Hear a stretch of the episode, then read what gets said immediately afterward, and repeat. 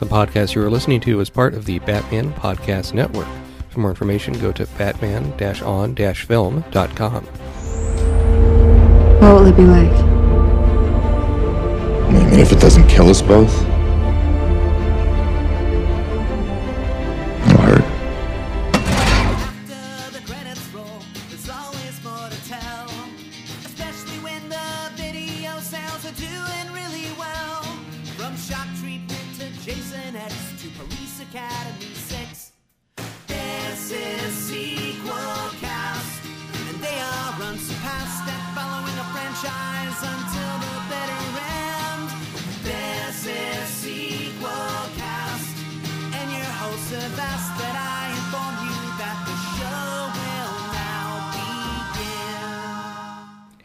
welcome to Sequelcast 2, a podcast looking at films in a franchise, one movie at a time. I'm your host, Matt Bradley Shergy. With me is William Thrasher. Hold on, you've got to give me some time to explain what's going on now. So if you line up the time crystals and coordinate them, reverse the polarity, then we'll get to 1997, which means absolutely nothing. I Yeah, um, kept expecting Schwarzenegger to just pull out a whiteboard and go full on Doc Brown and diagram the movie that he is in. Marty, if we prevent your parents from conceiving, you will never exist in the first place. Yeah, it. we are talking about the last film uh, so far in the Terminator series, Terminator Genisys. Um, I'd like to see the new one in the theater, but we'll have to see what's going on when that comes out. But that'd be sort of fun to do something newer um, as a gap episode or something. This one, uh, so this is wrapping up our look at the Terminator for the time being, um, and uh, this came out in 2015 is yet the third attempt to do a new Terminator trilogy after the first two, and it also failed to make enough money. Um, well, you know, you know that they're always banking on getting a sequel, but this movie more so than anything, this movie felt like 40% trilogy setup. yeah, yeah, and that, that's a real problem. Uh, so this was directed by Alan Taylor, who did a lot of Game of Thrones episodes. Um, produced by David Ellison and Dana Goldberg, written by Laeta Kalogridis and Patrick Lussier, uh, based on characters by James Cameron and Gale Anne Hurd. Starring Arnold Schwarzenegger, Jason Clarke, Emilia Clarke, they're not related, Jai Courtney, J.K. Simmons, uh, and Lee Byung Hun. Music by Lorne Balfe. Cinematography Kramer Morgenthau, edited by Roger Barton. Um, this was produced by Sky Dance Productions. Um, do you know about them? Well, they they did like the last three uh, films in the series, didn't they? Um, I feel like I saw their name show up right before the title. You know what it is? Yeah, what I was actually thinking of is the production company that financed this was Annapurna Pictures, and that's a company run by the um, by the kids of the guy that founded uh, the software company Oracle, I believe. Oh. And, and so they've been funding a lot of things. Um, oh, uh, usually like a lot of like Oscar kind of movies with sort of higher budgets, which is which is pretty cool. And they thought that Terminator would be a, a sort of uh, bigger, kind of more mainstream success thing for them. But they only you know did one film under that stuff. Um, so this came out in 2015, and off a budget of 158 million. So this cost um, a good deal less than Terminator 4 uh, or Terminator Salvation. This made 440 million worldwide. So I mean that's not terrible. That's like I mean, it made its money. It made all of its it- money. it- it's made its money, but not quite enough to justify a sequel, especially um, in the United States or domestic, which is U.S. and Canada. Excuse me. Um, guess where it landed in the box office? oh, I'm going to say 13th. 32nd. It did not even cross the $100 million mark in the United States, which is kind of embarrassing. Um, I guess it, w- it would have had to have been competing with like two Marvel movies that year. Oh, probably. I mean, you also, that year was big. You had Fifty Shades of Grey. Uh, you had Mad Max Fury Road. oh, yeah. uh, Mission Impossible Rogue Nation. I guess that's not such a big deal. You had Avengers: Age of Ultron, which you're right, that one was a big one. that was the killer Ant- robot movie people wanted to see that year. Uh, yeah, and then like Ant Man was the other Marvel one that year. Um, even the second SpongeBob movie, Sponge Out of Water, which I believe was filmed in Tybee Island. Um, Yes, it was. In fact, Jersey Jason is an extra in one of the shots. oh, you can spot him. Uh, well, well, I don't know if you can spot him. I haven't seen the movie, but he he, he was an extra for like two days, Well, that's fun. and I Um, believe they so- used one of the shots he was in. So movies that made less money uh, in the U.S. and Canada in that year were like Taken Three, Alvin and the Chipmunks: The Road Chip, uh, Ted Two, and Paul Blart: Mall Cop Two. It's like Die Hard in a mall with Kevin James, but again. And those made a lot of money and weren't very expensive to make. So I don't know. I mean, you could do a lot worse. I always think in some ways, and I think I've said this before.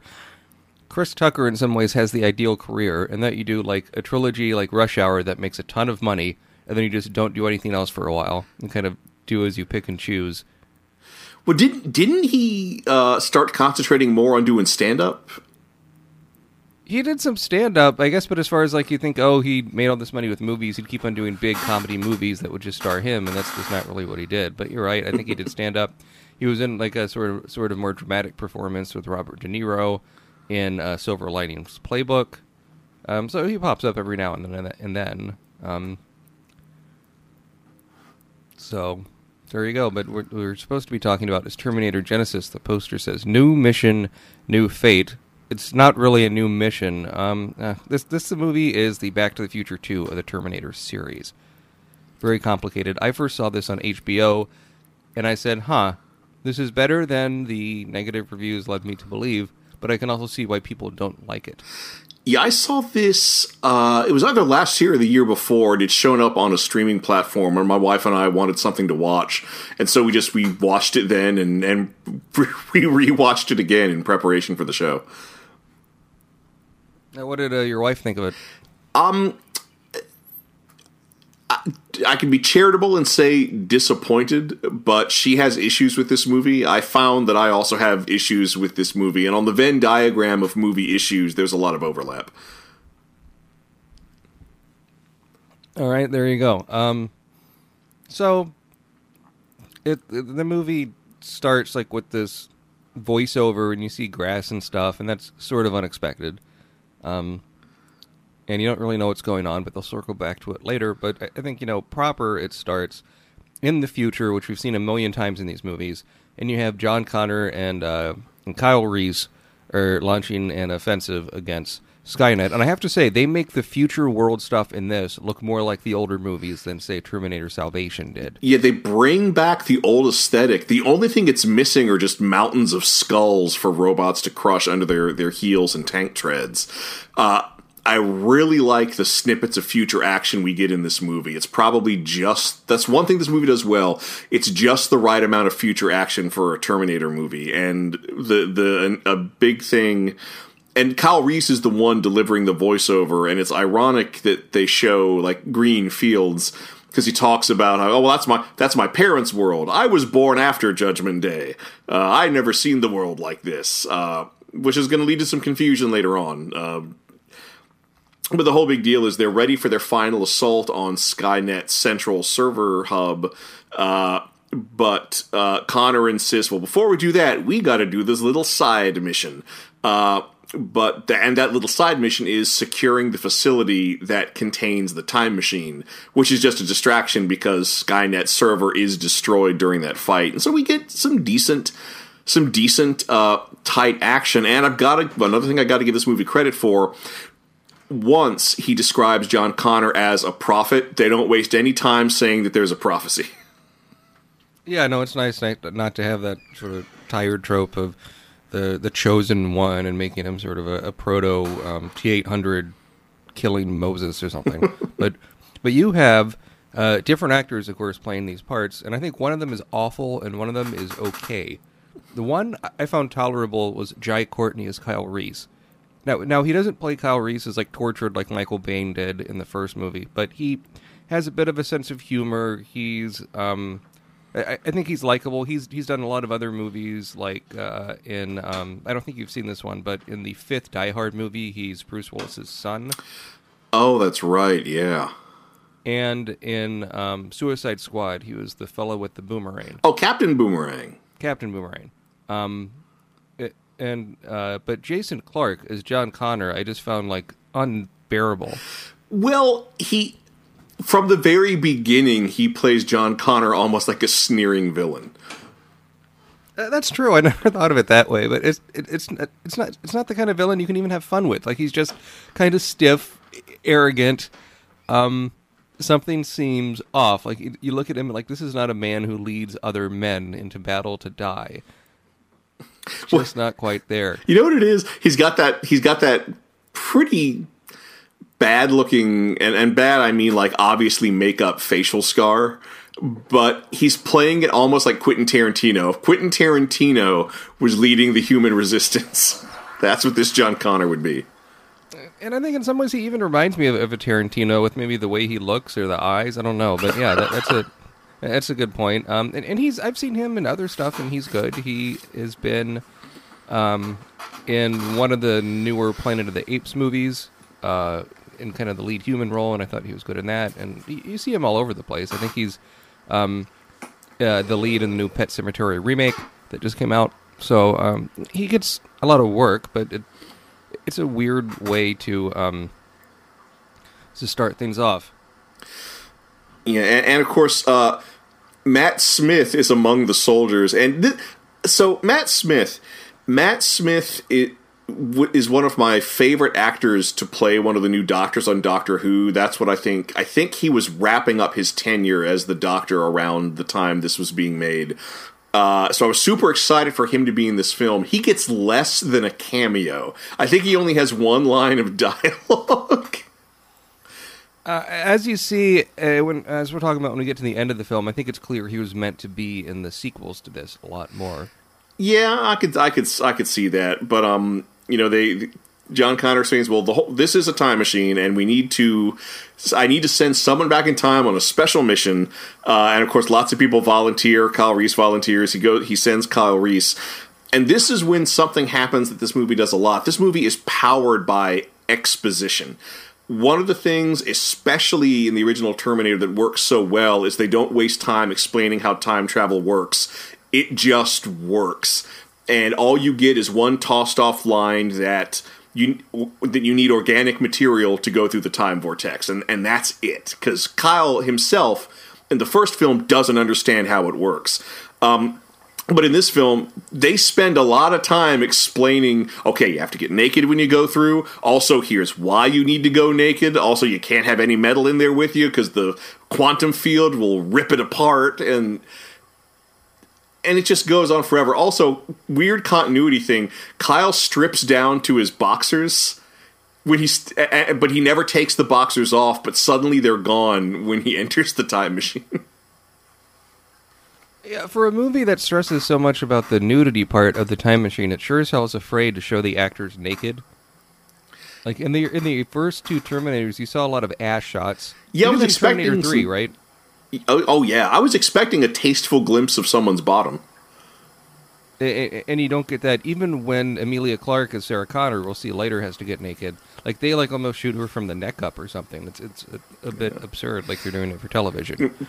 Um, but they power up the time machine. There's some cool like vortex stuff, and this is another thing that I, I noticed. Clearly, they didn't know what this special effect was going to look like when they filmed the scene because Kyle's uh, or because John Connor's entire squad is just huddled up around the time vortex, but massive arcs of lightning are flying everywhere and like blowing holes in the walls. Nobody seems to care that that much destructive power is being unleashed, but just as the time vortex is reaching its peak, Matt Smith comes up behind John Connor and like grabs him, and we see like circuitry lines come out of his hand, uh, and that's the last thing that Kyle sees before entering the vortex. But when he enters the vortex, he sees all these weird flashes of different points in space and time. He even sees a boy in a mirror, looking in a mirror, saying, Genisys is Skynet. When Genisys goes live, that is Judgment Day. Which that's the movie tipping its hand way too early. I agree. They should not have revealed that so early in the film. I know you want to do the time travel and and set up these things to get repeated later, but it, it's the equivalent of in the first five minutes of um, The Empire Strikes Back, Darth Vader talking to one of his um, captains on the uh, Star Destroyer and saying, "By the way, did you know Luke is my father?" That that well because of time travel, yes, Luke was Darth Vader's father. Yes, but it, the point is, you're revealing that so early that it's just it spoils any tension that happens later. And and some of the satire around what Genisys is is okay, but we'll, we'll get to that in due time, dear listener. Um, so yeah, so this is and and the, but I think the twist of um, Matthew Smith putting his hand on John Connor and Kyle seeing that right as he's being transported, that's not a bad twist. That at least makes you wonder, ooh, what's happening here? This is kind of different. Well, especially since like because as far as we know, this movie is still going to be a direct directly connected to the others, and so we do know from the other films that Connor dies after sending Kyle back in time. So part of so you you wouldn't be too remiss thinking, oh yeah, obviously that's what's happening. You're wrong. Uh, we'll go, but and it's not necessarily the best creative choice, but we'll we'll go into that. So the next scene though is pretty fun because they they spend a lot of time recreating moments and and rebuilt recreating entire shots from the original Terminator, but then having them take complete left turns. Right, and, and you get a shot that was featured heavily in the trailer where, um, you know, much like in the original Terminator, the T eight hundred goes to battle a bunch of punks, but then all of a sudden he is um, a different uh, Terminator that is older, that is referred to unfortunately as Pops, goes and fights it. So you get you know old Arnold fighting young Arnold, and as the movie likes to repeat over and over again, he's old but not obsolete. So I like I like the young Schwarzenegger versus modern Schwarzenegger, uh, or I guess or older Schwarzenegger, not necessarily modern, as we see later. Uh, the the digital effect that de-ages young Schwarzenegger is pretty good. It's much better than Terminator Salvation. I, I think that had a similar effect. Um, Yeah, when I, when I first saw this, I was actually Yeah. trying to figure out. Well, some of this has to be recycled shots, upgraded to HD and remastered. But no, I think it's on all just a digital effect. But it works really well. I only wish we had gotten a de-aged Clancy Brown to be among the punks. yeah, or a de-aged um, uh, Bill Paxton, the guy that just died not too long ago. And we, we also get the a punks, too. recreation of the scene where Kyle uh, gets uh, gets some pants from a homeless guy, gets chased by the police, but one of the police officers turns out is a T one thousand. But oddly enough, not played by Robert Patrick.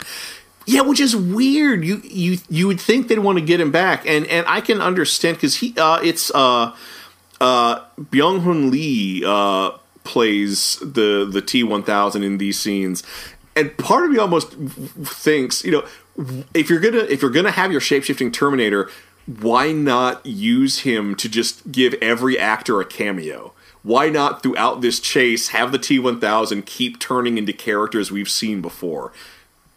I think that that would be tremendous fun. Yeah, Byung Hun Lee has done a lot of work over in China. In the United States, people might know him best as playing Storm Shadow in the two GI Joe movies. Oh, That's right. Uh, but it's a it's a pretty it's a pretty fun chase there. Although this also runs into I, I think a problem that this movie has, where there's a few too many things that are cool for the sake of cool. Because uh, you know uh, some other police officers show up and try to arrest Kyle. Uh, they get pulled into the Terminator fight. Uh, one of them is a is this panicky, almost Gomer Pyle level panicky um, police officer by the name of O'Brien uh, who gets caught in this, and Kyle just flat out tells him, "Oh yeah, yeah, time traveling robot assassins. That's what we're dealing with here." But you're in a sh- you're in a shopping center where there's mannequins everywhere, but for some reason the the T1000 insists on turning into a mirror just so that they can have a shot of the Terminator coming out of a mirror. Yeah. Um, so I mean, also you get this sort of surprise where um, they're in the clothing store, and then a a big truck kind of slams through the the facade of the store, and inside is Sarah Connor, who says to Kyle Reese, "Come with me if you want to live." Yeah, and and this is one thing that I think is kind of fun about the movie is this is 1984 Sarah Connor, but she has the training and nerves of steel of 1994 Sarah Connor. So, how do you feel about Emilia Clarke as Sarah Connor? You know, she is best known for uh, Game of Thrones, um, and she also was in the Han Solo movie um, recently. I I like her. She's the she's the one bit of casting in this movie that I think is dead on. She has a bit of feistiness to her. They didn't make her hair too much like the 80s as much as it was with the the original film. Well, they made it look just outdated enough, I think. Yeah. And um and and she is in a car with Pops, the old Terminator, and that makes Kyle freak out, which I thought was sort of funny, although uh, you get a lot of humor in this film with the the old Terminator telling Kyle Reese and Sarah Connor to mate. Like it is time to mate. You'll have to make John Connor happen. They also get a lot of mileage about his inability to smile. Which worked okay, like once in Terminator Two. I think they do it like ten times in this film. I only recall them doing it three, but it never failed to make me laugh. Strangely enough, But in this film, they do it too much, and it's not hmm. like Schwarzenegger's good at doing a bad smile, but repeating a joke ten times does not make it ten times as funny. Yeah, but you know, so there's some exposition happens uh, during this scene, and we find out someone we find out someone else sent pops back in time to when Sarah Connor was a child, when another Terminator tried to kill her and her family. But Pops has been programmed to protect Sarah Connor, but Pops doesn't know who sent him back in time. Uh, he, like th those file, as he says, those files have been sealed or encrypted or deleted. So, so this it's a it's a big mystery that this movie does not answer. But presumably, if they had gotten their trilogy, it would have been answered as to who sent Pops back. Um, the one thing, and I'm sure this would have come back too, but where Kyle um, flat out says he could have secret directives that not even he knows about. That unfortunately is a line that is not paid off. And I think that's where a lot of my frustration with this movie comes from. There's just so many things that are set up that they assumed they would get another movie to flesh out. And that's a terrible way to tell a story. I do like though where they uh, when they get away from the the T one thousand and they fight it with um they set off acid kind of in this underground bunker. Yeah, they've, they've taken over an abandoned factory and they've laid traps. And yeah, it's a pretty cool scene when when uh, when the T one thousand is chasing Sarah uh, in, in through the basement. She shoots holes in pipes that are full of acid. We just see the liquid metal melt, and we also get that awesome scene where it still doesn't stop it. So Pops like picks it up by the neck and is holding its own hand in the acid. Uh, to get the T one thousand to melt, that's a nice, gruesome way to dispatch with a liquid metal Terminator. It's a good visual, and uh, way in this bunker they have this kind of slapdash time machine that they've made. Yeah, they built a time machine using 1980s parts, but powered by a Terminator CPU. So they were just they I I guess right they were rightfully assuming that another Terminator would at some oh well no they because they knew the 1984 Terminator would be sent back in time. And they used the chip from its head to operate the time machine circuitry. This and their plan, their initial plan is to send Sarah Connor to 1994 to deal to prevent Judgment Day then by attacking Cyberdyne. But th- this is this is where we have a problem. This movie cannot make up its mind as to how time travel works and whether or not you can change the past, present, and future. Um, I think the movie that executed time travel best was the first film, where the premise seemed to be certain things simply had to happen, and so the time travel itself creates a time loop that makes the time travel that makes the time travel itself inevitable. This film, they are constantly ch- changing, unchanging, doing, undoing, and warping everything, and it never seems to have any effect. Right, and I, I do kind of like that they argue about that they should go to 2017 instead of 1997, because if they go to 1997, although I think it was earlier, really, I mean, you know, they would do what Terminator 2 did, Yeah, but they're going to 2017 because that is the launch of uh, Genisys. And in a kind of cute moment, when they go to 2017, they materialize on a highway in San Francisco and are immediately um, arrested. Because they're just these two naked people that show up in the middle of the highway. Yeah, and, thought, oh, everybody that makes kind of sense. and everybody kind of assumes that they set off a bomb, and that's why there's all this destruction on the highway. Um, and that's the other thing is that is that Sarah Connor and Kyle Reese go through time. Pops doesn't. Uh, his he has to stay behind to dismantle the time machine and destroy the Terminator parts in, vats of acid, so that there's no future technology that allows Cyberdyne systems to make what will become Skynet. Um, so so again, they establish that they've destroyed all the Terminator tech, and yet all that stuff keep seems to keep happening, or at least pushing things down the line. It's it's incredibly complicated and confusing. But I'll say missed missed opportunity here. Why not bring back Doctor Silberman? Dr. Silberman would have been great. Maybe just as the psychoanalyst that, that talks to them after they get arrested. I'm- That's the perfect opportunity.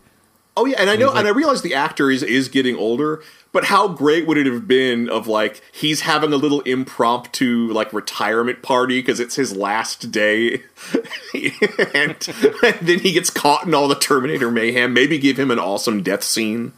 Missed opportunity. Um, but there is a police. There's an alcoholic police detective played brilliantly by J.K. Simmons. I I don't think I've ever seen even even when he is over the top and tonally clashes with the movie, he's still often one of the best things in it. Well, it turns out he's the same. De- he's he used to he's Detective O'Brien. He used to be Officer O'Brien. After his encounter with Kyle Reese, he's become obsessed with conspiracy theories and time traveling robots. So he completely buys into all this. But this is something that drives me absolutely nuts. So we saw him completely turn to jelly in 1984. Yeah. However, in the in the 2017 scenes, uh, he explains that in 1979 he joined the Marines, which means he probably only served one tour of duty before leaving the Marines and becoming a police officer. But that means that in 1984 he was much more physically fit and had Marine training, and yet didn't seem to know how to handle a gun and didn't know how to handle himself in a live fire situation. That's a good point, but nevertheless, I still like the character. I like the conspiracy theory stuff. I like that he he helps uh, our our heroes along when necessary in the story. And um, I mean, here we get a, a big twist that some of the posters for the movie uh, ruined, Oh yeah, where where Con- John, Connor Yeah. shows up. and which I like initially that it's a very weird scene as it should be because it's like I'm your future kid who hasn't been conceived yet, and we're all kind of a family, and uh, you think he might be a good guy, but then he he uh, all of a sudden pops just like shoots him, and it's really sort of a, a shocking moment. But then you realize, oh no, now John Connor has become a uh, a Terminator. He is part machine. Yeah, we, we come to find out that another prototype Terminator were Terminators who can infect you with nanobots, and that's how they would start infiltrating people. And that the Matt Smith was one of those Terminators who, and he infected Kyle Reese. And now Kyle Reese is made out of nanobots, and I guess that's the progression. You go cyborg, liquid metal, uh, n- nanobots, and that that gives him an excuse to do all sorts of like magnetic particle effects. But yeah, he's effectively, for all intents and purposes, he's now an extension of Skynet. Turns out he was sent back in time to not to 2014 to shepherd the creation of the Genisys software, which is the new killer app, and the Genisys software is what's going to become Skynet when it allows people to integrate all the electronic devices in their home and office, which is also used on on like military computers. Which also, and this is kind of a fun nod to the earlier movies, but the son of Dr. Dyson from Terminator 2 is one of the developers of this new program. He's a bigwig at the company that's developing Genisys. Yeah, I, I like that detail. And, and what Genisys is, at the time, seemed sort of far fetched, but now like it already really exists. And it's like, you can have your same information on your phone, on your tablet, and on your computer, and you can access it from anywhere. But like now, in uh, as of this recording in 2019, they've done a much better job with, you know, kind of uniting all that technology so you can access your data. Uh, when this film came out, that seemed a little bit far fetched. You didn't quite have the uh, the the smart watches. You didn't have quite have so many smart devices, uh, and yet still, I don't think it's enough. Like they should have made Genisys something really like maybe an implant. I don't know, just something even bigger. Yeah, something. Well, you, you know what? It, it it all it all felt like oh these kids on their cyber devices. Ooh, it felt it felt like finger wagging at people using the current emerging technology Yeah, it did. Um, without and actually yet- addressing some of the real problems that that technology has has engendered. Right. And uh, but I do like that you see scenes of different people, you know, they're getting promised one of these devices for Christmas and when you turn it on it has a countdown until it really starts. Which that's a that's a release tactic. I'm kind of shocked no one's done. Yeah, you've seen websites uh, with with countdowns or even in some stores, you know, signs with countdown clocks. But yeah, that you could get the device early and it just doesn't start until like why not make that a bonus for I don't know, pre-ordering the most premium model or something Yeah. so you could have it. But but another thing that's kind of weird is that you know they're, they're our heroes end up in a police lineup at one point, and young Kyle Reese is like checking them out on the lineup.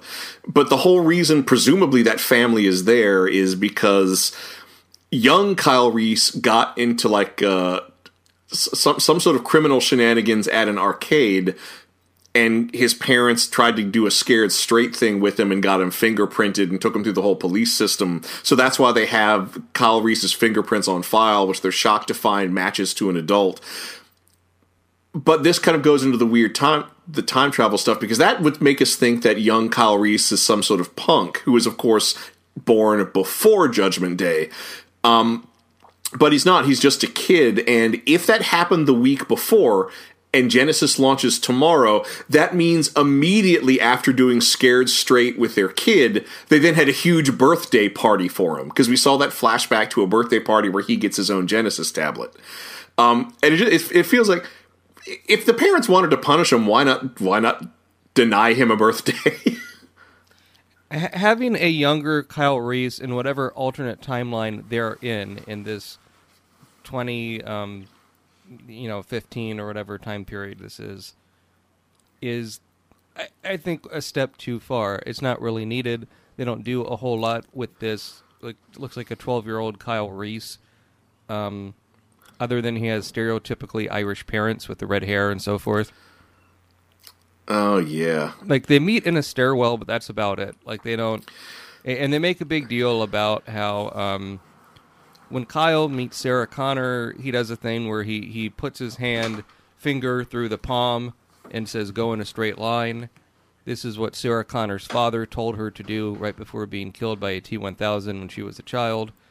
And now he does like the same thing, or she does the same thing to the 12 year old Kyle that they meet.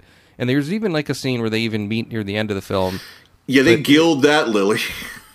But it's like, why? Like you're doing this like a really a nothing character. It's already complicated enough with everyone jumping into this time period. You don't need like a, a third version of this character. Well, and Um, then beyond that, as far as again the mechanics of whether or not they can change the past, well, they are already what like 20 years after the point over 20 years after the point where John Connor was supposed to be conceived.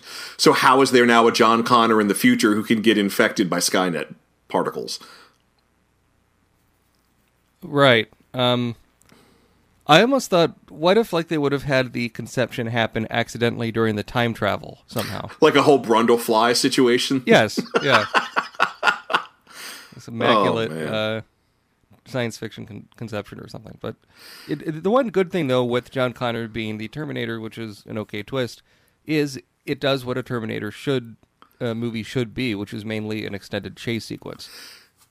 Yeah, they, there's a Mary Chase in the hospital. They get some mileage out of an M, of using the magnets in an MRI machine to slow him down, which is that's actually a pretty cool effect slash scene. Um, and those are some powerful magnets. I don't know if you've ever like been near an active MRI machine. I've been in an MRI machine. Yeah, it's so not pleasant. it it's I, I I didn't find it scary, but like it's if you're uh, claustrophobic, I don't know. I can see why people would freak out on those things. You, you you wish you would have some music to listen to. I remember, uh, you know, because if you're if you're even in the room, they tell you to get rid of anything that's metal, uh, you know, fer- fer- ferrous metal particularly. But uh, and so my my dad was was there in the room with the technicians, and he so he gets rid of all this metal stuff. He forgets he's wearing suspenders, so like Oh. halfway through the procedure, his suspenders just like stretched out. Did it rip the suspenders? It didn't. It didn't rip them, but like it came out like a few inches. It Oh. pulled the sus- suspenders out, which is pretty delightful. But yeah, so and there's a, some great business uh, with a helicopter. Um, they then turns up Pops has f- set up a secret bunker uh, in the Hollywood Hills, uh, overlooking the San Francisco Bay. Some some weird location. Like it, it's clearly a real location. I could not find any information on where this actually was. Um, but you know they're preparing to so they're preparing for their assault on the Genisys facility. And there's a scene that is cute where Kyle and the and Pops get competitive over who can load guns faster. It is kind of it's it's strangely enough endearing. Although Pops has had what 20 years to prepare for this, he didn't load any of these weapons. You have to have some kind of a montage. You know, it's just it's sort of like the one in uh, Rambo First Blood Part Two where he puts on the bandana and loads up all the guns like that. But lock in- and load sort of thing. but in this one, which is pretty cool, is that they build uh, is that he builds like brass magnetic brass knuckles out of old civil defense speakers. The idea being they now know that Kyle's new body is vulnerable to magnetic fields, so this will. There's a lot of exposition explaining how being punched with these magnetic brass knuckles will prevent him from reconstituting himself, at least temporarily, or as they say, Yeah. theoretically. Correct. And so they go with with the armed with the the guns and everything. Oh yeah, that's And- another weird thing is that in the when they're in the police lockup, they get all these like magnetic weapons, and like okay, the magnetic breaching thing for SWAT teams that makes a kind of sense, but shotgun shells full of magnetic liquid metal, what the fuck is that? because it looks cool. I think it seems like half the things in this movie are just they think of how it looks, but not why. Or and when you put so much time in the uh, effects and and time travel that you don't think of the weapons is a bit strange. But they do eventually. Uh, we, we kind of ju- shuffle the order a bit, but after a bus chase and going to the police lock lockup, they do get to Skynet or to the Genisys facility, which has every piece of future technology in it. It has holograms, it has prototype Terminators, it has prototype liquid metal, uh, it has and it has the time machine. But also in there, it has um, this really annoying conceit that I think is introduced kind of far too late. That Skynet is represented in digital form as uh, a small boy, but later, like in sort of the adult form, is Matt Smith. And the way this little hologram boy pops up and goes like, "You shouldn't be here," is ju- is a big ripoff of what they do in that first Resident Evil movie with the Red Queen with the hologram girl going like, "You're going to die down here." and, and that's that's something that both this movie and I think the past the previous movie it's a big misstep. I don't think Skynet should have a face. Skynet should be a terrifying, dispassionate, monolithic machine entity. It shouldn't it shouldn't be something you can have a conversation with, and it certainly shouldn't put on a human face. Not to mention, I mean, if you have a bunch of hologram faces, that's not really scary. Like it, it might be a surprise, like oh, it's showing up out of nowhere, but despite that, it just doesn't. It, it, it's just not enough. It takes a lot of stakes out of this kind of final idea where they're trying to set up this bomb in just the right place, and in the meantime, um, John Connor is, is still, you know, pursuing them and cap and Sarah, and there's all these things going on. Well, you know, something else that uh, strikes me is that you know they, they make a big deal about they need to. So one thing that is cool is that you, you find out what else Pops has been doing. Pops joined the construction crew that built that facility. So not only does he know where its structural weak points are, it implies that he engineered some of those structural weak points into the facility and he snuck a safe room into the facility so that Sarah Connor and Kyle Reese could survive the blast. But something that, Yeah, that, that's fun. they make a big deal about having to blow up all these specific parts, but is there any reason why they can't just start smashing servers as they go? There's not. I guess they, they kind of want to do the the one and done with the bomb, but smashing the servers couldn't doesn't hurt anything. Maybe it would even, you know, slow down some of the uh, obstructions they're getting from from Skynet. Who knows? Yeah, and it's also weird. It's also very weird that um and again the time, time travel problems. This presumably is the time machine that they use in the future to travel to the past, but they do destroy it at the end of the movie, thus making all the time all the time travel in the series impossible. Yeah, and there's an extended sequence of John Connor kind of like in this machine being ripped apart, and I don't think the effect is as cool as what we saw earlier uh, in in the hospital when the MRI machine is making him phase in different uh, versions of himself. Yeah, I feel I feel like if they had done a variation of what they did in the hospital, it would have been a lot more satisfying. Because in, in the end, it is just him breaking apart into a particle effect. It doesn't have it doesn't have the impact that it should. Uh, but in the process of that, you know, uh, Pops gets ripped in half, and what's left of him falls into the liquid metal. And this is such a cheat because the facility goes down. You know, a huge, thrilling, satisfying explosion. Uh, John Connor and Sarah Connor uh, are in the bunker. They survive, and they think, "Oh, well, now how do we get out of here? I wonder how long we can last." And then, like, the door gets ripped open, and they freak out. But it's Pops, but he's young again, but he has liquid metal arms. There's a tossed off bit of dialogue about how the liquid metal can't constitute itself until it is loaded, until it's loaded with an advanced CPU. Well, it turns out the CPU in Pops' head is compatible with the liquid metal. Now Pops has a liquid metal body and liquid metal powers. But he's Yeah, alive that's- again, so it, uncon- hmm. it undercuts his sacrifice. Undercuts his sacrifice. Now that like the T eight hundred has the T one thousand powers, does that make him a T eighteen hundred? I don't know, but like it's like like as as a stinger. I think the way you do that properly is you would end it with them. The movie should have ended with them in the bunker, and then you see the T one thousand arms are trying to pry open the door, and you're like, "Oh, what's happening?" And maybe it cuts to their concerned reaction, and then it's cut to credits. I think, Or you make it a post credit sequence, which I'm shocked we didn't get in this movie. Uh, there, there, there's one. Really, I went. On, I there, Yeah. I did not see a post credit sequence. On, There's on the well, it's a mid-credit sequence. Oh, that might be why I missed it. Uh, what is it? Um, well, first let's talk about the the end of the film. Oh yeah, they drive. They drive to Kyle Reese's house. This is a awful. I hate farmhouse this. in the mid. Yeah. So it's a farmhouse in the middle of nowhere, but when they leave, it's on a block. Hmm. I mean, also like it, it's presumably around San Francisco.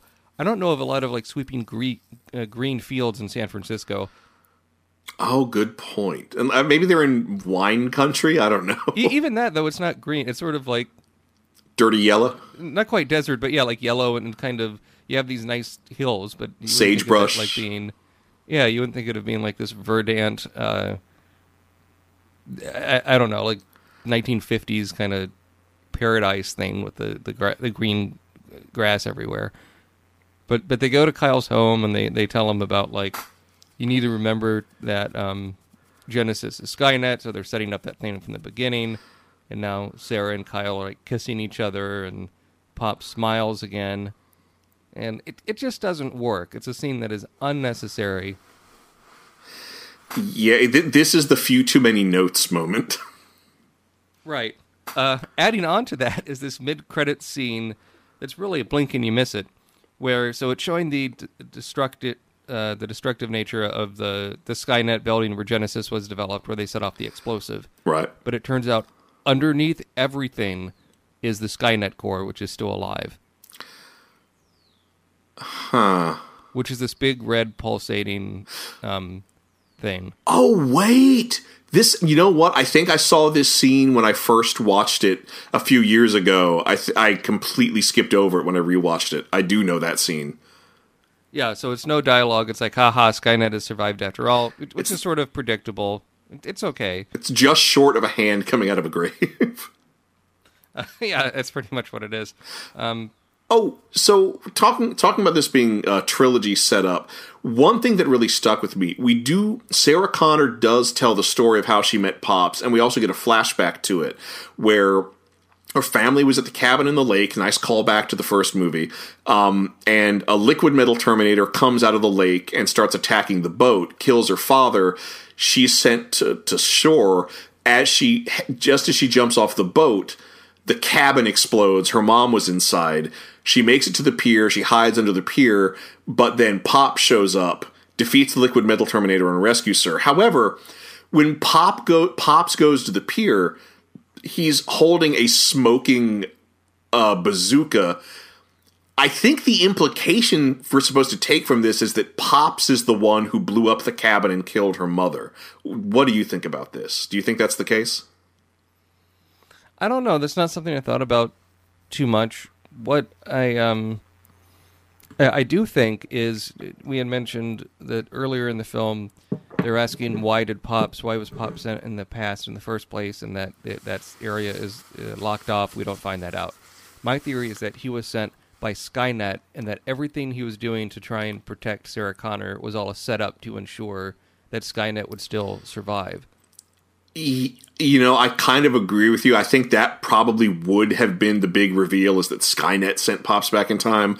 Although, for my own satisfaction, I would say it's an alternate version of Skynet from an alternate timeline. And in fact, different versions of Skynet are fu- are fighting themselves to each make sure that they're the one that gets created. And that's part of why the time travel is getting so crazy in this movie. Remember in the marketing in this film, they made a big deal of like quoting James Cameron. Oh, like this is the much he- real sequel. Yeah, uh, and yet he is. Um, I think he worked on the story and is producing this new one, Terminator: Dark Fate, which is being directed by the same fellow that directed Deadpool, uh, and um, and now like you're getting like all these quotes from Linda Hamilton, where it's like, well, the other Terminator sequels weren't very good, were they? And it's like James Cameron said he liked the last one. Was he lying? Was he paid money to say that? Like I don't know. Uh, Is there going to be any references to Genisys, even though it's doing uh, this really new kind of trend in sequels? I don't think we've talked about where it ignores the sequels didn't happen. It's kind of like an alternate timeline trend. Like you have that new Halloween movie that came out last year. Well, I almost feel like the Terminator series has already done that a few times, That's true. That's true. regardless of the use of time travel as a, a story, uh, as a plot device. Right. So, who knows? Um, I give Terminator Genisys a sequel. Yes, I think the time travel is delightfully ridiculous in this movie. It um, the ending is is bad. There, there's things that don't work, but um, they really win a lot of points for recreating the 1984 stuff. Um, and, and and you get really bigger scale action, I think, than some of these other sequels. The the, the whole scene where like they're on the helicopter and you know the helicopter goes down and they're in the the bus and then the terminator john connor goes up from under the bus like there's a lot of interesting things that happen like yeah the acting might not all be there but um i think this is uh this is a fun time and at least it shows some ambition which um you know something like terminator salvation didn't really do This is a bad movie. This is a dumb movie. This movie squanders so much goodwill. And yet, I'm afraid I have to agree with you. Sequel, yes. I would like to see a little bit more of this, if only to see how they were going to write their way out of a corner. And the handful of good parts in this movie are really, really good. I mean, it's almost worth it for J.K. Simmons alone. Right. Um. Also, I was neglected to mention. I think the soundtrack by Lorne Balfe is pretty good. They reuse a lot of the themes from the old Terminator movies, and it it feels like like the score to the first two films, while not being completely uh, copycat. It also has a song from a uh, Chinese uh, pop star Jane Zhang called um, "Fighting Shadows." With it has a um, they play it a bit uh, later on in in the credits. It's in English, and in the music video, she is singing into a microphone shaped like a T eight hundred. Oh, now I want to seek that out. Oh, actually, speaking of music, another thing that really bothered me about this movie. So when Kyle Reese shows up, or sorry, when uh, John Connor shows up, having traveled through time, to prove that he's not a Terminator, he has to say something that only, like, he has to say something that only John Connor would know. And he starts talking about he starts talking about Sarah Connor, and he says, "Oh, you love Elton John, and you used to sing Rocket Man to me." However, only twice in this movie do we have Sarah Connor l- listening to and enjoying music, and both times it's the same song by the Ramones. Yeah, I want to be sedated. You think that that would have been Elton John or Rocket Man, or maybe ironically, you would play. Uh, this is what I would do. You would play Rocket Man as the Skynet rockets are launching and Judgment Day happens. Well, I was going to say, due to time travel shenanigans, it turns out that Elton John did I Want to Be Sedated. I want to be sedated. I. Speaking of biopics, what I think is very funny is Bohemian Rhapsody made so much money they're thinking of doing a sequel. would it just be would it just be Freddie Mercury dies of AIDS and it would just be about that? Like what would you Well, I mean, you do? Regrettably, I mean that's the logical next step. I mean that's I have not seen Bohemian Rhapsody, although the Oh. people I know who have seen it did not like it, and I'm willing to trust them on that. But at the like at the same time, you know, as as important as as that as as as dying of AIDS is to Freddie Mer- Mercury's legacy, I don't think I want to watch two hours of that. You know, I would rather remember him at the at the peak of his his his vigor and health.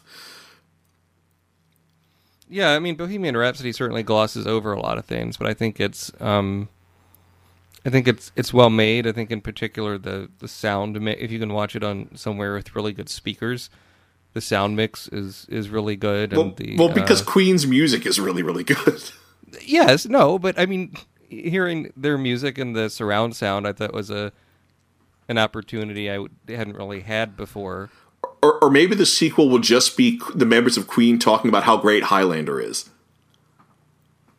Maybe, or maybe the sequel is just about how the members of Queen, after Freddie Mercury died, ripped off his solo album "No More Mr. Nice Guy" and plastered in Queen guitar licks, and then re-released it as "Made in Heaven."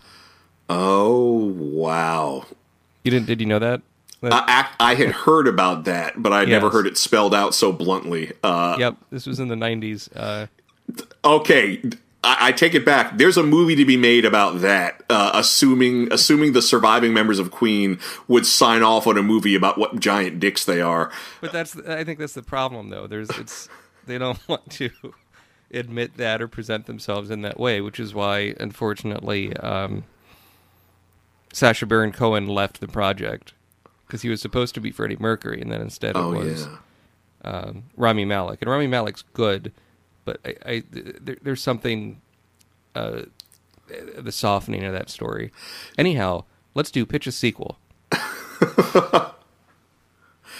All right, well, so, so my sequel, originally I was going to pitch an outright farce where it's nothing but different Terminators fighting Terminators, but instead, uh, I want to do, it's called Terminator Backup. And it's all about what J.K. Simmons' Detective O'Brien was doing between the events of 1984 and 19 uh, or in, in 2017. And so it's going to take place uh, a little bit before this movie, but it's about him being a conspiracy-minded police detective who's always trying to uncover evidence of time-traveling robot assassins. And he does. He finds it repeatedly, but every time he's about to prove to his superiors that time traveling robot assassins exist, something happens and all the evidence gets gets destroyed. And so it's still a comedy. We get to see J.K. Simmons use his comedy chops, but it's all like, you know, he'll full on Abbott and Costello. There'll be a time traveling robot assassin coming his way, and he'll be like, ha-ba-ba, ha-ba-ba-ba-ba-ba, trying to point to his partner to say that there's a time traveling robot assassin. And right as the partner turns around, the time traveling robot assassin gets hit by a truck. And so there's nothing there when the partner turns around. So he keeps looking crazier and crazier. Huh. I yeah, not bad. Um, I, I would do an adaptation of the comic from the '90s uh, from Dark Horse Comics, RoboCop versus Terminator, Ooh, yeah. Frank Miller. And um, there's a lot going on. I think you'd have to cut some stuff out, but that would probably work to its benefit. And the the gimmick is uh, when the rebellion is sending the RoboCop back in time to fight the Terminator, or however it goes. It's been a while since I've read the comic. Like they keep on failing, so they have to keep on doing it again and again and try different ways to get it to work. And I think you could, you know, the the RoboCop remake, which we covered a while ago on the show, uh, it wasn't very good. And Terminator is kind of long in the tooth. And so, kind of like what they did with Freddy versus Jason, I think you sort of have to do the, the whole chocolate and peanut butter thing Hmm. to kind of zazz stuff up a bit. you know, you have to have a scene where the Terminator and RoboCop are just looking at each other, and it keeps switching back and forth between their point of views, and we see their reticules competing with each other. Speaking of crossovers, um, have they ever done like a, uh Ghostbusters versus Terminator comic? I don't believe so, but I think it's it's it's either IDW or Boom Studios is doing that. They've done crossovers. I believe they did a Ninja Turtles Ghostbusters crossover. They Yeah. also did a like multiversal Ghostbusters crossover where movie Ghostbusters, woman Ghostbusters, and animated Ghostbusters all team up to fight an interdimensional monster. And did you see they're doing a, a new Ghostbusters movie that's about a group of kids? Oh, is this the one that like that? Is this the one that's g- supposed to quote unquote be for the fans or give it back to the fans? Yeah, You, you know what I would like? A sequel that isn't openly hostile to the movies that came before it.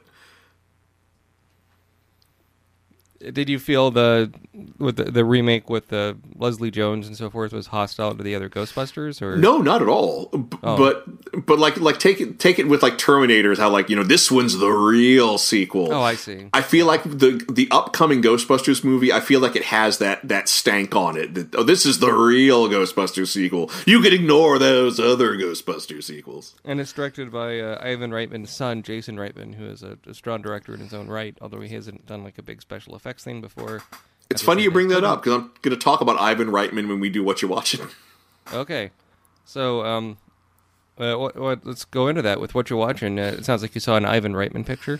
Yes, I did. Just kind of like on a on a wild hair, I saw, or, or I guess resaw the uh, Ivan Reitman 2001 uh, sci-fi comedy Evolution with David Duchovny, Orlando Jones, Seann William Scott, Julianne Moore, and Ted Levine, with an extended Aykroyd it. cameo by Dan Aykroyd. Yeah, Dan Aykroyd is a small part as the mayor or something. I saw this in the theater, and I remember very little about it. I, I think Seann William Scott, I recall, is pretty good in it. But um, what did you think about revisiting this one? Wait, it's it's a fun movie. Like it it it clearly is trying to recapture the magic of Ghostbusters all throughout it, which it really doesn't need to do. But it's y- it's it's funny. It's kind of the opposite of Ghostbusters because Ghostbusters is like kind of a dumb premise, exterminators for ghosts, really well executed. But this movie is a smart premise. Scientists deal with alien spores adapting to a terrestrial environment, but executed in a really dumb way. Um, and I recall this is a time where CG wasn't quite there, so some of the, the aliens look a bit not great. I found the CG actually held up, if only because, like, for for the insect monsters in particular, it held up because they look a, the fake shininess makes it look like they're made out of real chitin. It's the more fleshy monsters that, that don't quite work, like the the flying ones. Um, and of course, the baboon monsters are just people in suits. But it's still it's still kind of fun. Uh, we learned a valuable lesson about selenium. Uh, strangely enough, someone clearly thought this was going to be the next Ghostbusters because there was an Evolution animated series that came out the following year that aired on uh, the Fox network. It's not good. I saw two episodes. It's it. Oh. You should not look directly into that animated series. And wasn't the logo for this like a smiley face with three eyes? Yeah, it was a smiley face with three eyes. Uh, I also think this might be the origin of caw caw. Oh, is that where they're trying to get the flying alien to come down or Yeah, as as near as I can tell, this is the first movie where where saying caw caw was a thing, but that shows up in a shocking amount of other movies, and I'm not sure why. I think of Kaka Kaka. Oh, when you say that, it makes me think of Always Sunny in Philadelphia. They have a running gag about the boys making this like protein drink that's out of like crows or something. and I, I can't remember the name of the product, but they go Kaka Kaka and their like stupid promo video for it. The other the other thing that strikes me about this movie is it does it it ends with a straight up Head and Shoulders commercial, but it's one that's actually motivated by the story of the movie. Okay then. It's a weird. uh, Although something else I discovered, apparently this was originally pitched and written as much more of a straight up horror movie about dealing with these infectious alien organisms. But when Reitman signed on to direct, I, I presume because you know he can hand with Ghostbusters, it was proved he could handle a special effects heavy film. He rewrote the script and made it a comedy. And at one point, way back in the 80s, Ivan Reitman was supposed to direct Hitchhiker's Guide to the Galaxy. Man, I would love to see that. But when he met with Douglas Adams, he thought, uh, Reitman thought that the idea wasn't very funny. Oh dear. Did, did he uh, did he ever read the book or was he just going off like the premise as described by Douglas Adams? Maybe just the premise, I don't know. And I think probably at that time, Douglas Adams was kind of not tired of the characters, maybe tired of the premise because he'd done it, you know, a few different times by that point. Doing it as a radio play, doing it as an adaptation into a novel with a few of the sequels. Don't forget the text adventure. Sell, like the original d- idea as a Hollywood movie. God, we could do a whole podcast on versions of the Hitchhiker's Guide to the Galaxy we didn't get, including the all puppet version. Had Douglas Adams not died when he did, I don't think we. I think we still would not see that movie today. Although, with Disney owning Fox, I don't like. Why not do? You could remake that, I would think, right? Because not enough people saw that uh, one in the 2005 or whatever it was. Well, I, I am sure like within ten years there's going to be another adaptation. I mean look at how look at how many times Dune has been adapted. Um, I was a bit surprised that the BBC did a radio play of the Hitchhiker's book, not written by Douglas Adams. oh, the and another thing. Yeah. And I kind of want to track that down. I'm sort of curious. I don't know, might be worth it. It might it might capture some of the old magic. And it's, you know, the same people as Arthur Dent and so forth, or the ones that are alive at least. Uh, so, on that cheery note, I, uh, you know, so we got our tickets in advance to see Avengers Endgame, and we're going to see that next uh, Saturday. Nice. So I'll have to try not to get spoiled by the internet, which is going to be hard to do because there's already been stuff floating around out there. Including conspiracy theories that the thing that was leaked is in fact a fake out. Um, I read some of the leak because I was just curious as to see what it was, and I don't know. I mean, we'll see soon enough. It's I I do think it'll do some sort of um, time travel thing, and and uh, but I don't know. I don't really. I didn't read the original comic. I've been sort of trying to stay away with what actually happens, but um, I have a, a feeling time travel or, or of- of some sort will be involved, but maybe not. Well, we'll we'll have to see, and we'll have to see whether it. And if there is time travel, we'll have to see if it handles it better than Terminator Genisys. Very good, but um, yeah. But anyway, to, to prep for that, what I saw is I finished a movie I, I had watched a little bit to prep for for a panel um, on the Marvel movies I did not too long ago uh, at Wizard World Portland Con. I am talking about Ant Man versus the Wasp. No, it's Ant Man and the Wasp. God damn it! Yeah, They, they right. don't versus each other. Nope, they don't. Um, I thought this was okay. I didn't really like Ant Man that much either. I think this one with with the Wasp, they um they give her more to do. I think the the storyline has a has a better central goal of trying to rescue the the mother of the Wasp, uh, played by Michelle Pfeiffer, in a, a really very very small part. I thought it was going to be a bigger role in the film. Um, but the special effects where they go into the quantum realm, I think, are, are really uh, pretty and quite good. Yeah, It's it's it's really neat psychedelic imagery. I also love that bit with like the tardigrade field. That was strangely enough they made tardigrades seem majestic. Yes, and um, the the clip they play mid credits is, it, you know, it really does tie in to um, the Avengers uh, Infinity War stuff. I think pretty Oh, nicely. yeah. So, I I watched that, and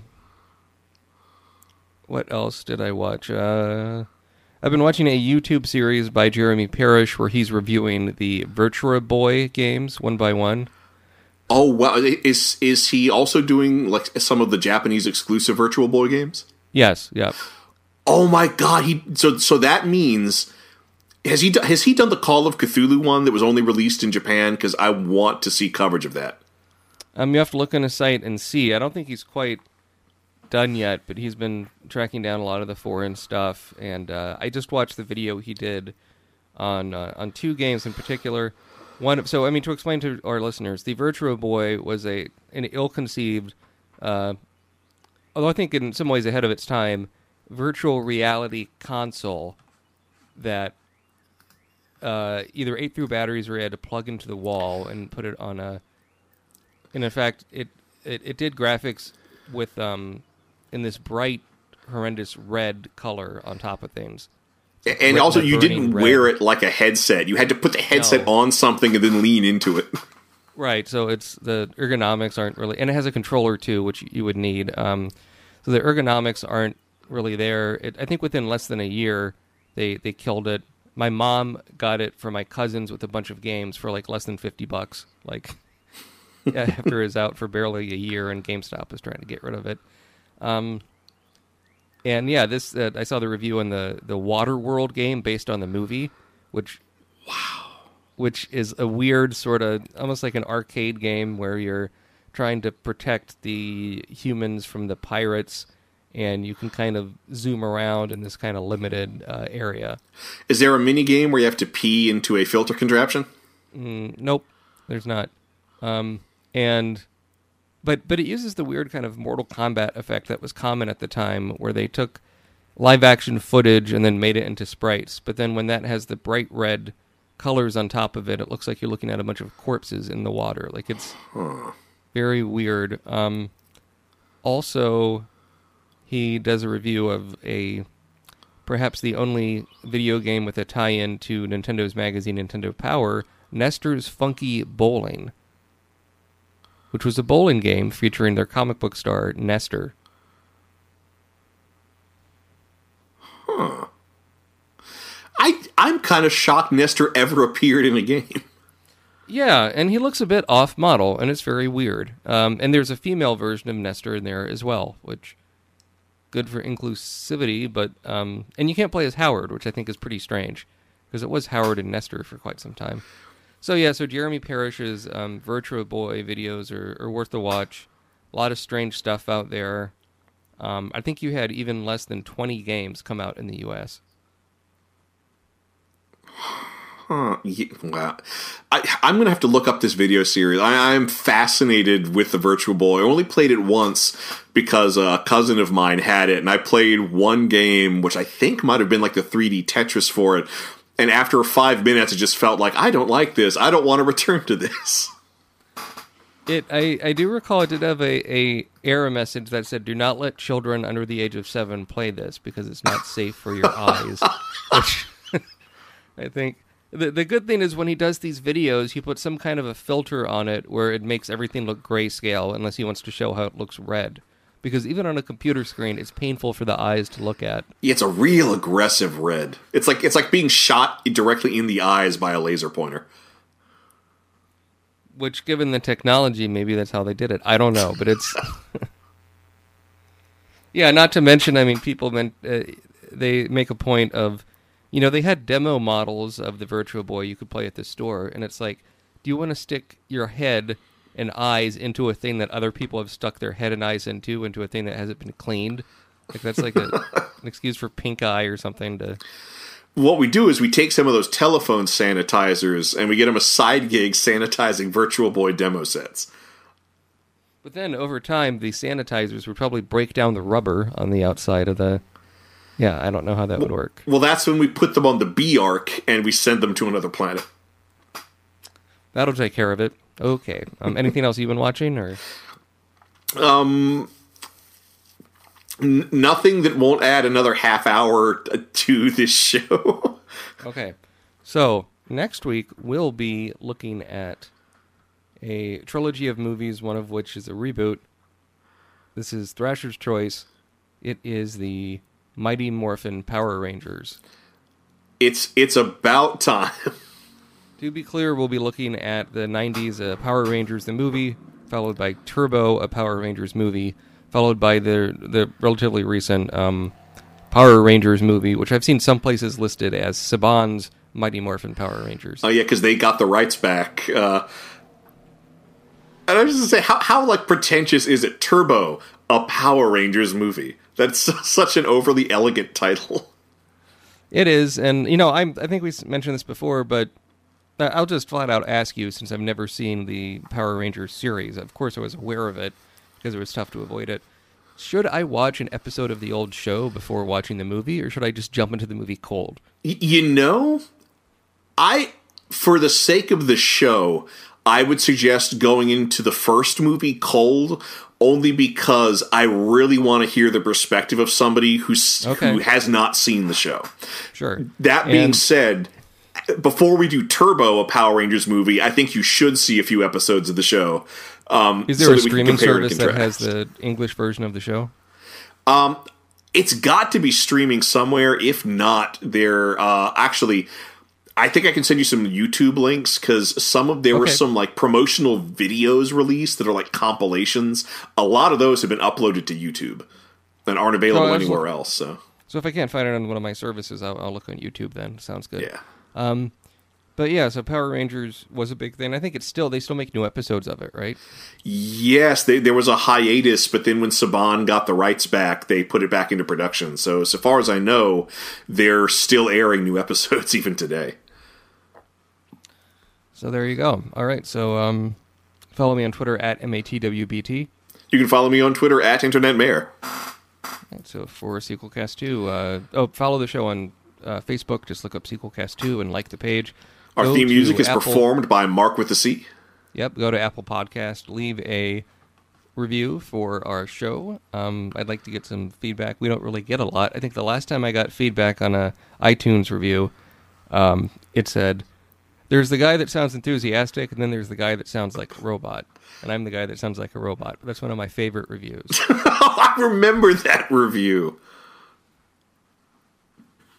I wouldn't call myself enthusiastic. I'd call myself puckish. So I think that reviewer is way off.